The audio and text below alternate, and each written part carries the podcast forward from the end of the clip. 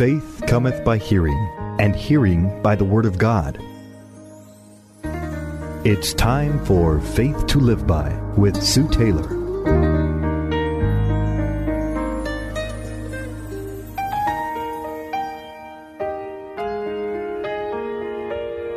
Thank you for joining me today on Faith to Live By. This is Sue Taylor.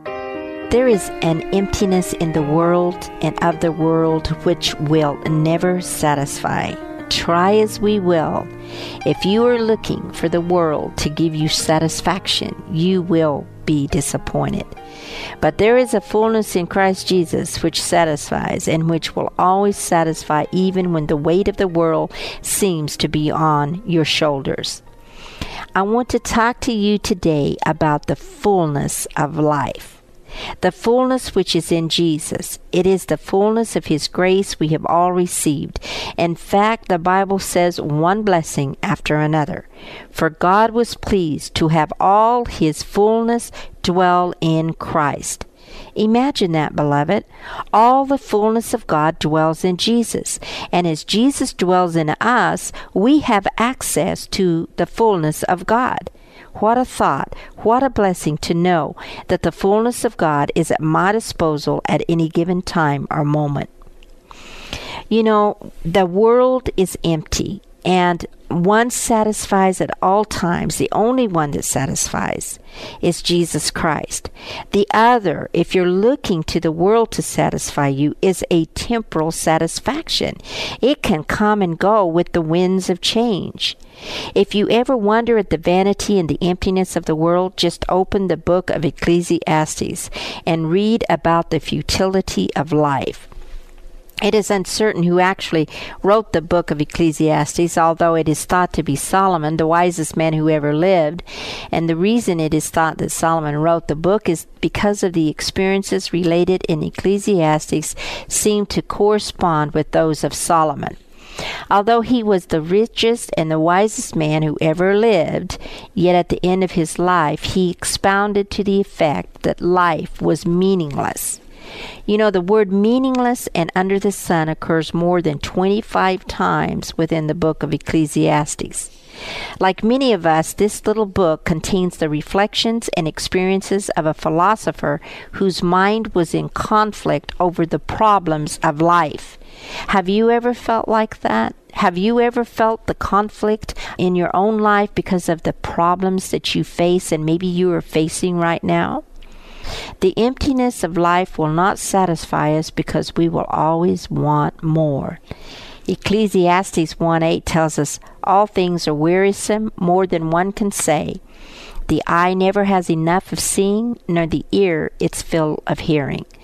The opportunities in life for seeing and hearing are vast. Just look around you. What opportunities we have today versus um, uh, say even 20 years ago or compared to 20 years ago. They are many. The more we have sometimes makes us want more. You know, I love to collect teapots and teacups, and every time I see one, I may go, Oh, look at that. But I don't need it. Where would I put it? I ask myself.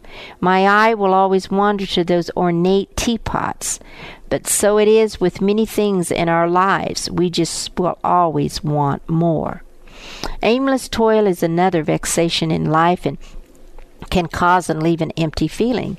Again, let's look at Ecclesiastes. It says, There was a man all alone. He had neither son nor brother. There was no end to his toil. In other words, he worked a lot. Yet his eyes were not content with his wealth. And then he says, For whom am I toiling? And why am I depriving myself of enjoyment? This too is meaningless. It's a miserable business. That my friend is straight from God's word, not from my lips. Accumulation of wealth is also another emptiness of life. It says, Whoever loves money never has money enough. Whoever loves wealth is never satisfied with his income. This too, and it says in Ecclesiastes, is meaningless. It is not wrong to be wealthy. Just don't love wealth more than God or people. Be sure to leave room for both in your pursuits. I think God wants us to make all we can, save all we can, and give away all we can. Money is a tool to be used for the good of all mankind. The gratification of appetite is another area that leaves us empty. Again, this great book of Ecclesiastes, chapter 6, 7, verse 7 tells us that all man's efforts are for his mouth, yet his appetite is never satisfied. You know, we eat uh, breakfast, lunch, and dinner, but guess what? Tomorrow we're going to want breakfast, lunch, and dinner again. Our appetites are always with us, and they will clamor for our attention and always want more. Again, appetite is not wrong. God gave it so we would not starve. But we must know that the flesh is vanity, and it will pass away, and the fruit of self control is what is lasting and what gives us our strength and our joy for today. The pursuit of worldly objects is another empty and vain thing. Isaiah, Isaiah 55 2 says, Why spend money on what is not bread and your labor on what does not satisfy? Listen, listen to me and eat what is good, and your soul will delight in the richest of fare. That which is good, beloved, is that which will satisfy you long after the newness has worn off of your latest purchase.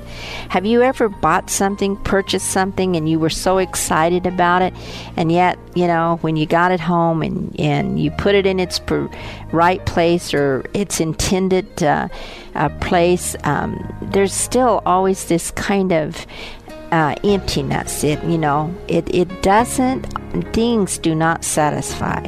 Put everything in right perspective. God wants you to have, but He wants you to have more of Him than any worldly object or material blessing. Lastly, pursuing after every and each opportunity, aimless toil and accumulation of wealth, gratifying the appetite, the pursuit of worldly objects will always leave us wanting more it will not last. We always come back for more, and nothing of these things are wrong within themselves and their proper places. But there is more that does satisfy, beloved, and that is the fullness of Christ. And tomorrow we will look at that. So please join me on Faith to Live By. You've been listening to Faith to Live By with Sue Taylor. If you would like to write with your comments, or to request a copy of this program for an $8 donation, write Sue Taylor, 10827 Highway 86 East, Neosho, Missouri 64850. Sue Taylor is a member of the KNEO team and a keynote speaker at several church and women's events throughout the four state area. To book Sue for your next event, contact Sky High Radio at 417 451 5636. Are you a Christian who likes to read? If not, there's a whole world of Christian publishing out there that you're missing out on. I invite you to check out the Author's Corner podcast, where I talk to the latest Christian authors each week about their new book releases and what's coming next. So if you're ready to jumpstart your spiritual growth with the newest books and the authors who write them, check out the Author's Corner podcast with me, Roberta Foster.